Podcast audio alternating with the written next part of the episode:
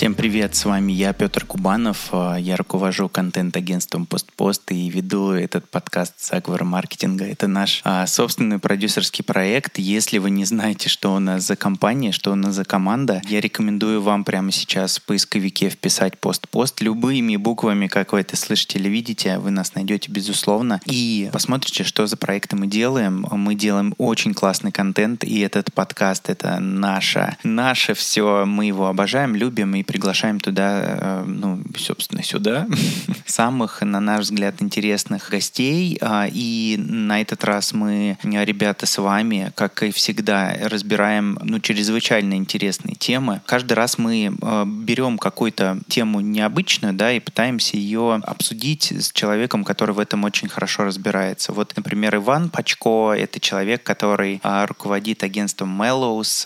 Возможно, вы видели Mellows или слышали что-то про них. Если нет, я рекомендую вам погуглить. Я не раз уже сталкивался с этой компанией. Ко мне приходят собственные пиарщики из этой компании, предлагают своих спикеров, и зачастую это очень классные спикеры. И сегодня Иван с нами поделится вообще разными проектами, так как они выходят на разные рынки. Например, они выходят в страны БРИКС, они запустили свой инвестфонд, и на самом деле очень много интересного Иван мне рассказал.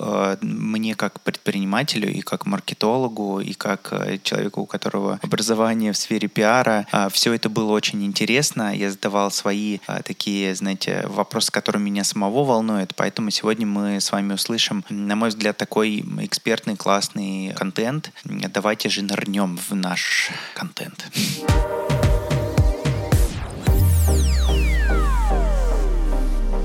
Да, всем привет. Меня зовут Иван, руководитель коммуникационного агентства The Mellows. Путь, на самом деле, был не то чтобы слишком тернист.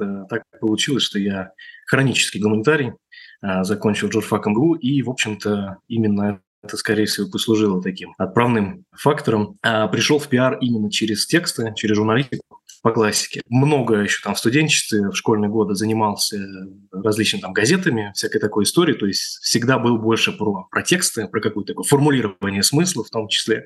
Всегда это лучше удавалось, чем какие-то прочие журналистские жанры. И, в общем-то, со временем понял, что определенным образом можно эту историю конвертировать во что-то полезное для рынка, для бизнеса в том числе. Получилось так, что еще в две тысячи двенадцатом году был запущен у нас такой некоммерческий проект. Обучали мы друзей наших заказчиков, потенциально различные российские, западные компании, навыкам базового копирайтинга. Потому что проблема с умением формулировать мысли, но она была всегда, да, там лет десять назад как бы еще более остро, потому что не было еще такой глобальной начитанности, насмотренности у компаний, у пиарщиков, у представителей пресс-служб. И, в общем-то, то, что недавно было освоено, да, на том журфаке, в общем, стало понятно, что есть определенный формат, как это можно интересно уже с актуальными кейсами преподнести публике, с тем, чтобы они потом с этим пошли дальше в своей компании и стали как-то эту всю историю внедрять. В общем, все пошло через копирайтинг. Мы, как именно такая компания, да, начинались, как, как сейчас принято говорить, контент-бюро. То есть занимались именно наполнением различных там корпоративных носителей. Создавали журналы под, опять же, запросы заказчика. Опять же, тут стоит сделать поправку, за последние там, десять-двенадцать лет очень много поменялось. Это была еще эпоха, когда корпоративные издания выпускались в печатном виде. Это было очень модно. Это был интересный а, фактор, показывающий, что у компании все хорошо. То есть не было еще даже каких-то намеков на интернет, на какие-то внутренние корпоративные порталы, на бренд-медиа. И со временем стало понятно, что, в общем, мы, наша такая небольшая комп- компания, там порядка пяти человек нас тогда было, мы вырастаем из этого формата, и нашим заказчикам интересно уже получать от нас некую дистрибуцию, а не только текст, но и дальше какое-то распространение по каналам. Соответственно, здесь опять же произошла ситуация, когда стали плясать именно от потребностей конкретных заказчиков. Первыми из них были те, кто также по сарафану к нам пришел. Стали, соответственно, точечно сначала какие-то небольшие информационные поводы транслировать для них в СМИ. Для кого-то проводили небольшие конференции, кого-то просто знакомили с журналистами, да, там, в формате пресс-тура.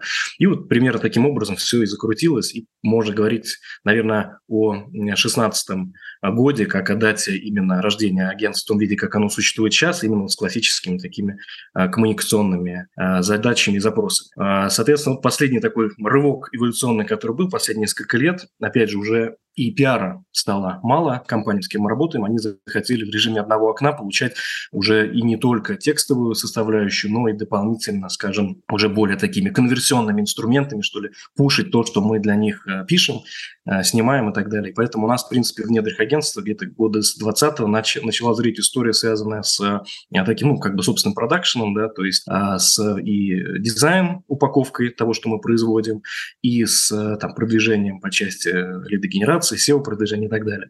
Но в любом случае всегда и остается, и по сей день основной точкой входа это именно пиар и коммуникация. Как вот ты считаешь, ну, за последние там, пять лет, насколько изменилась роль контента вообще вот в экосистеме коммуникации у клиентов? Поменялось прежде всего отношение к нему. Если раньше это была история более фоновая, опять же, больше про... потешить свое самолюбие. Здорово, когда в компании там, присутствует какая-то красивая новость о себе, какой-то кейс или информация о том, что компания получила очередную премию, это все здорово. Но последние пять лет те задачи, которые, стало понятно, может на самом деле решать контент, да, там пиаровская статья даже, или грамотно проведенная пресс-конференция, это все стало меняться, то есть эти задачи вполне стали приравниваться к тому, что сегодня может и решает маркетинг. Да? То есть это вечная такая, не то чтобы сражение, но дилемма, то есть за что отвечает пиар, за что отвечает маркетинг, то есть считается, да, что там маркетинг больше про конверсионную историю, пиар больше там, про качественную, количественную, но, к счастью, и для нас, мы, в общем, тоже стараемся просвещать максимально клиентов в этом, а бизнес увидел, что именно связка пиар плюс маркетинговой активности работает лучше всего, потому что просто пытаться на нижней части воронки как-то агрессивно кого-то качать трафиком, ну, эта история уже давно не работает, пресловутая там заспамленность, зашумленность информации аудитории, она есть и никуда не денется в ближайшее время, она будет только усугубляться, а пиар в данном случае очень здорово ложится вот именно на верхний уровень воронки, то есть на вот это первичное анонсирование, первичные какие-то охватные истории, и вот, например, опять же, подход, который мы стараемся максимально проповедовать, да, и приучать к этому наших клиентов, партнеров, это сделать так, чтобы пиар был постоянно в связке с маркетингом, получал от него какие-то инсайты, которые прям с рынка идут. Например, это совершенно нормальная ситуация, когда сегодня в компаниях, которые мы продвигаем, маркетолог приходит к нам и говорит: ребят, вот у нас за последний квартал, допустим, появилась вдруг у клиентов снова целая категория новых возражений, которых не было до этого, или про которые мы там уже забыли, что когда-то приходилось там год назад на них отвечать. Давайте подумаем, что с этим можно сделать. И вот здесь как раз пиар, даже вот, вот эта отдельная ситуация, он помогает а, с помощью именно да, таких классических форматов, там, статейных, телевизионных, радийных в том числе, а, как раз закрывать вот эти все базовые возражения, базовые сомнения, некорректная ассоциация, это тоже очень частая история, когда бренд некорректно сознание аудитории а, начинают а, сравнивать с, с кем-то, с кем даже, в принципе, это там, не технически, не позиционно, да, не, не стоит этого делать, и как раз мы это берем на себя, то есть для того, чтобы, когда клиент уже, пройдя через определенную там нашу а, обработку, а, если уж у него остаются какие-то вопросы, то это уже были бы вопросы действительно какие-то очень уникальные, на которые действительно уже будут отвечать э, маркетологи, там, продавцы и так далее. Поэтому, отвечая на вопросы, то есть за пять лет, в принципе, поменялось отношение, а, более-менее сейчас стали хорошо осваивать вот это встраивание а, контента в воронку продаж и поняли, ну, как, что это не пустые слова, что, в принципе, при грамотном подходе это тоже может конвертироваться в деньги. Я с тобой соглашусь. Я, мне кажется, я такой ощутил эволюцию. В один момент все как-то вдарились в перформанс, потом поняли, что там при определенном как бы уровне вложения туда уже сложно привлекать просто за те же самые деньги или там уменьшать, да, цену лида. Это вот один как бы путь, другой путь наоборот. Ну, то есть люди пытаются там как-то замерять конверсию, понять, как это все должно в экосистеме работать. И вот сейчас такой период, когда все вот обе стороны как бы встретились, и условный вот этот вот там выражение про бренд-форманс, да, то есть когда прокачивают и брендовые какие-то характеристики, это как раз и маркетинг, и пиар, ну и, собственно, занимается там супер таким замером каждого шага, каждой истории. В плане вообще эм, таких каких-то новых подходов, э, вот я сейчас вижу, что на рынке становится больше коллабораций разных. Ну, то есть это и продуктовые какие-то могут быть коллаборации, это могут быть коллаборации там, с точки зрения какой-то коммуникационной составляющей. Вот видишь ли ты, ну, также с запросами там от своих клиентов, да, которые, с которыми вы работаете, что сейчас есть какой-то вот такой вот рост истории про коллаборации там одних брендов с другими или там коллаборации там брендов с каким-то инфлюенсером или еще еще кем-то, там, с продуктом, может быть. И какие в этом есть сложности, на твой взгляд? А, говоря о коллаборациях, нужно понимать, собственно, какую цель здесь бренд преследует. Действительно, запросы на некие такие медийные партнерства присутствуют, да, в нашей работе. Прежде всего, это история на запрос, чтобы по итогу вот этой коллаборации рождалась какая-то, опять же, интересная история в плане контента. Это очень важно. То есть сейчас есть массовый запрос и у рынка, и у медиа в том числе, как у наших партнеров, кому мы так или иначе, прямо или косвенно продаем компанию, да, инфоповод через сторителлинг. Есть запрос на повышение качества контента, его полезность. То есть здорово, конечно, когда удается какую-то продуктовую новость реализовать, да, бренде, апеллируя к его известности, к тому, что много людей им пользуются, это все здорово. Но мы видим, что даже к таким брендам сейчас все чаще возникают запросы, что окей, вы обновили свое приложение, вы э, запустили, наверное, закупили какой-то объем серверов, если в ай ти-компания какая-то крупная на федеральном уровне. Но в чем общественная значимость? Даже там, если мы говорим чисто про би ту би, все равно вот этот фактор массовой значимости, он должен присутствовать. И в этой связи мы видим запросы и активно тоже в нем помогаем при принять участие нашим клиентам. Эта история связана с аналитикой во всех ее видах. То есть, когда по итогу некой коллаборации двух компаний а, рождается именно некий аналитический материал или исследование. А, допустим, частая история, тоже мы очень активно здесь привлекаем наших партнеров, а, различного рода медийные площадки, рекрутинговые порталы федерального масштаба, которые могут дать нам интересную какую-то выборку по запросу, а, с, который, с которым пришел наш, допустим, клиент, да, бизнес. То есть мы проводим совместный опрос по конкретной выборке для того, чтобы, да, там, набрать определенное количество респондентов, чтобы это реально были какие-то цифры, не взятые с потолка. При этом а, сами формулировки могут быть очень гибкие. То есть это не только какая-то би ту си-шная история, это может быть история и про изменение потребительских привычек, и про какие-то более глобальные тренды. И вот, например, это частая история, которая сейчас у нас присутствует тоже в работе, когда бренд коллаборируется с какой-то такой площадкой, которая может дать интересную выборку, и по итогу рождается действительно классное исследование, которое дальше уже а, выходит в рынок, они провоцируют даже уже потом журналистов на встречном потоке, а, какие-то даже дополнительно свои делают материалы и так далее. Причем, а, повторюсь, тематика здесь может быть очень разная, от экологических проектов, которые могут, да, определенным образом, допустим, прощупать, там, как сейчас за последний год поменялось отношение людей, там, к осознанному потреблению, грубо говоря, так и какая-то история более такая прям тяжелая, отраслевая, допустим, логистическая компания может сделать там с условно тем же Суперджобом или с Headhunter'ом опрос, как поменялся запрос на специалистов с навыками, допустим, не знаю, там, ай ти в контексте там цифровизации логистики, то есть насколько сейчас там легче стало искать таких людей, насколько в принципе они нужны этому бизнесу. Очень интересно удается за счет этих коллабораций вытаскивать инсайты, которые действительно здорово можно упаковать в аналитику. И здесь очень большой плюс в том, что у нее очень длинный хвост у этой аналитики. То есть мы ее единожды опубликовав, можем возвращаться к ней снова, снова и снова.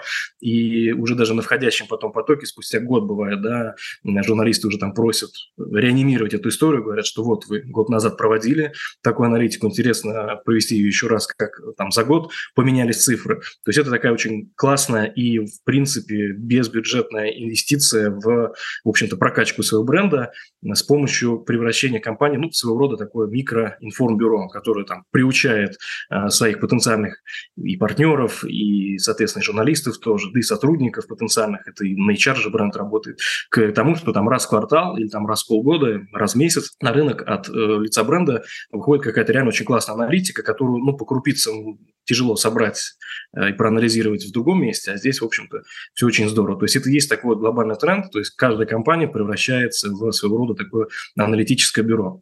А что касается инфлюенсеров, есть интересный запрос, мы его впервые начали наблюдать еще где-то в две тысячи восемнадцатом году. На тот момент, ну, как нам кажется, первые были такие предвестники э, некого пресыщения э, топовыми, теми же блогерами, допустим. То есть стало понятно, что, допустим, блогеры-миллионники, которые по кругу ходят в различные бренды, да, что это немножечко такой комичный эффект, что, условно, там какой-то известный певец сегодня рекламирует водку, а завтра рекламирует тот же уже там ЗОЖ.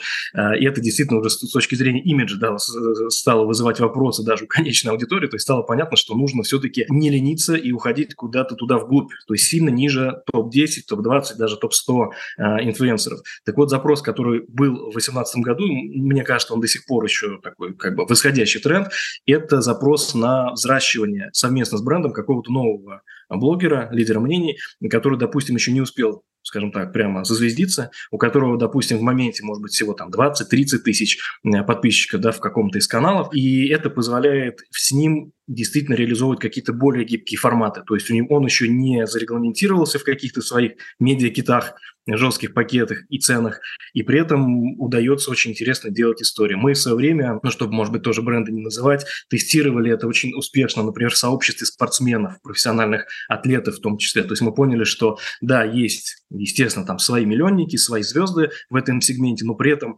индустрия в плане, скажем, доверия, да, она держится на совершенно других людях, она держится там на несколько десятках э, людей э, с не меньшим авторитетом, чем эти миллионники, у которых там двадцать-тридцать тысяч подписчиков и которые готовы вкладываться в совместный контент, тоже в те же самые пресловутые коллаборации, э, иногда выступать даже с авторами каких-то материалов, тестировать гаджеты и так далее. То есть э, уровень включенности там пока еще принципиально другой. Поэтому здесь э, и тренд, и, ну, своего рода даже, может быть, рекомендация для тех брендов, кто, может быть, еще не обратил внимания на это явление, все-таки действительно э, пробовать идти вот к таким микро-ребятам и попробовать с ними пожить, по, по существовать хотя бы там в течение года.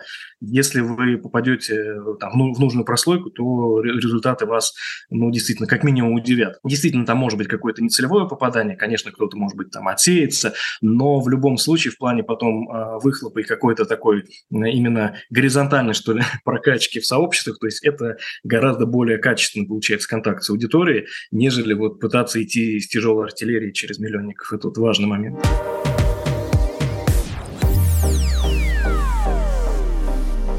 И вот мы в середине выпуска, и, как обычно, я вас прошу о чем-нибудь. Да, я попрошайка.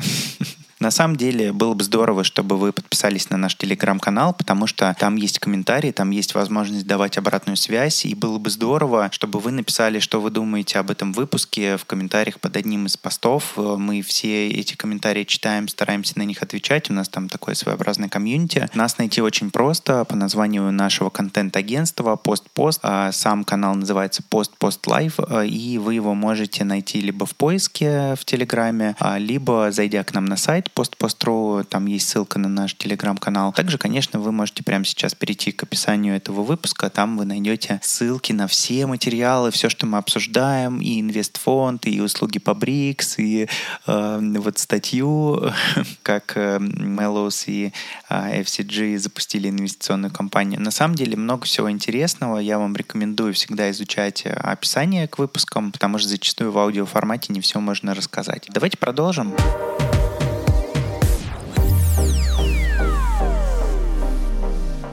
Расскажи, пожалуйста, насколько на бизнес у тебя повлиял двадцать второй год? На самом деле, определенного рода стресс-тест был нами проведен еще в двадцатом году. В целом, каких-то глобальных изменений мы не заметили. Для себя это мы объясняем тем, что структура портфеля у нас всегда была максимально так или иначе ориентирована вовнутрь, на российских а, заказчиков преимущественно.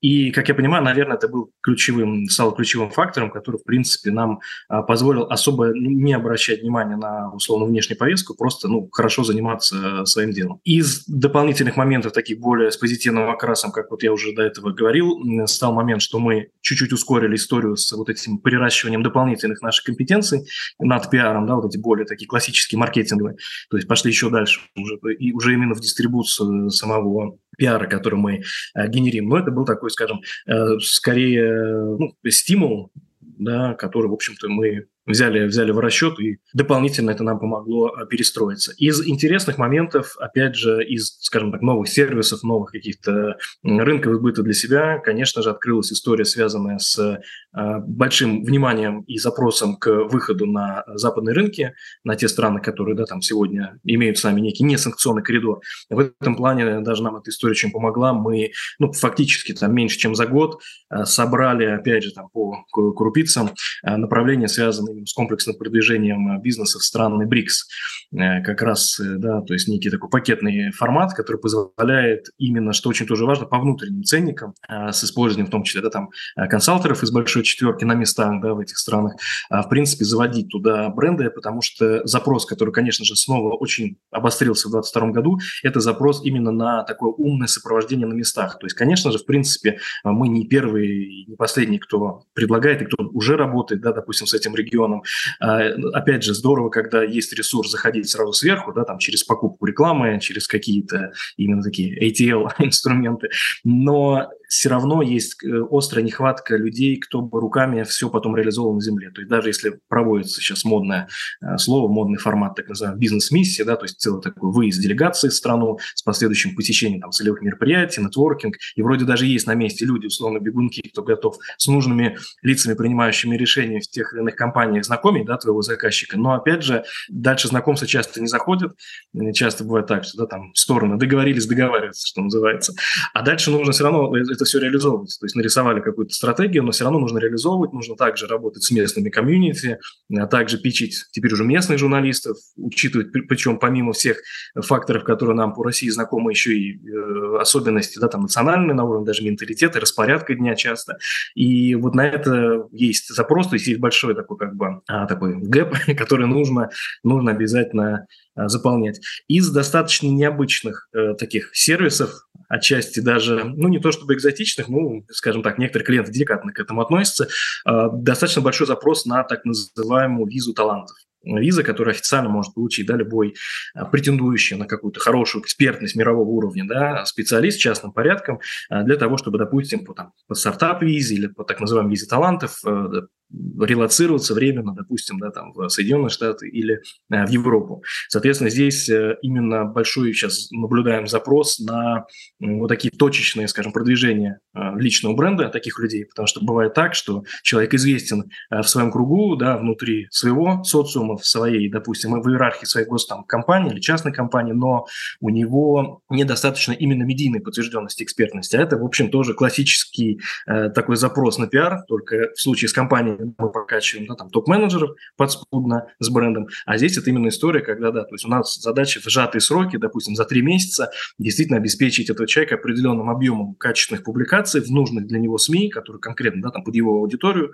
бьются с его тематикой и так далее, а в нужном количестве, в нужном формате, чтобы дальше вот, миграционный офицер, как их называют, это все подшил, да, в пакет документов, и это помогло, в общем, человеку, допустим, какое-то время поработать, да, там, набраться опытом за рубежом. То есть вот такие даже сейчас сервисы рождаются буквально там по щелчку пальцев. А вот с другими рынками, помимо, ну, вышеуказанных каких-то проблем, ну, вообще, я так понимаю, что у вас есть планы куда-то выходить или нет? Или я, я ошибся? На самом деле планы по выходу на западные рынки, они, ну, тесно связаны с этим нашим сервисом, который, вот я говорил, да, посвящен тому же региону БРИКС. То есть волей-неволей, заводя какую-то компанию, там, условно, в ту же Индию, создавая местное представительство, мы строим таким образом нашу вот эту услугу, что определенным образом все равно продолжаем присутствовать, да, рядом с этим бизнесом на постоянной основе.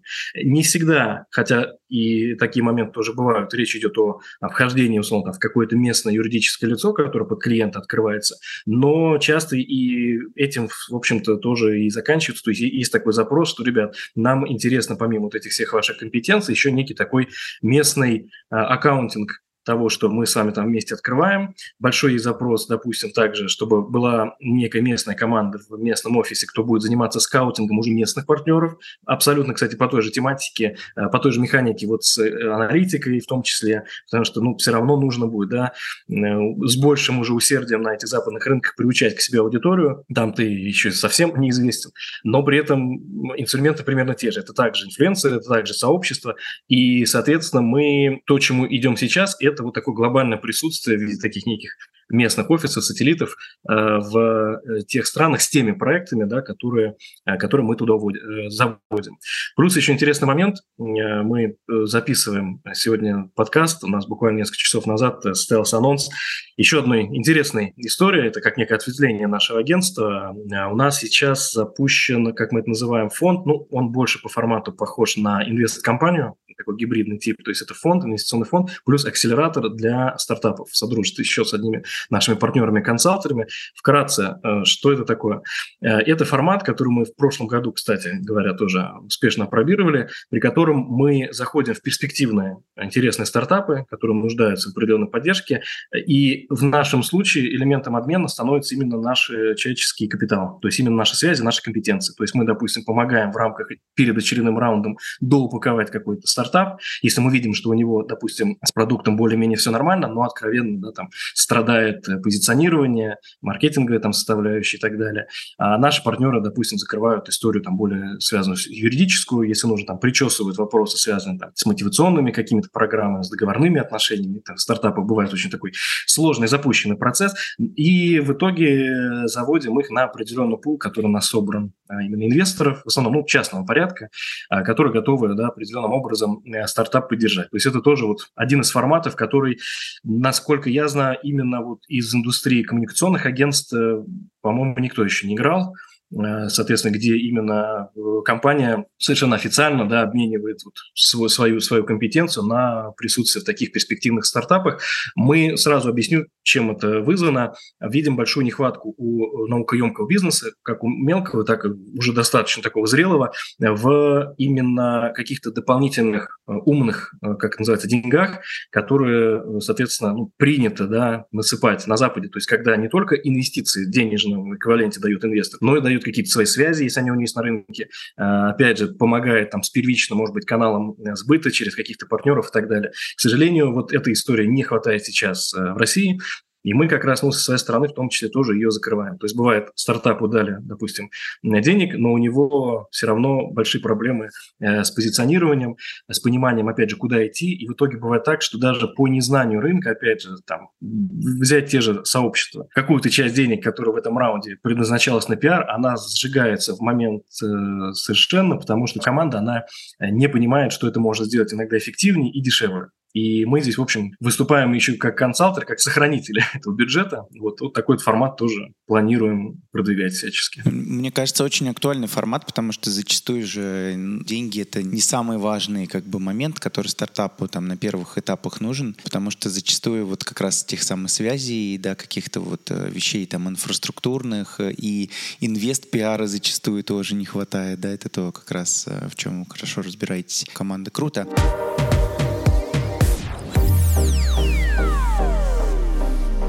Я надеюсь, вы на нас подписались в Телеграме. Напоминаю, мы PostPost Live. Там мы публикуем наши новые выпуски, какие-то краткие выдержки из них и интересные вещи, которые, вот, на наш взгляд, важно знать любому маркетологу, любому пиарщику, любому человеку, который управляет бизнесом. Будьте с нами. Спасибо. С вами был Петр Губанов. Пока.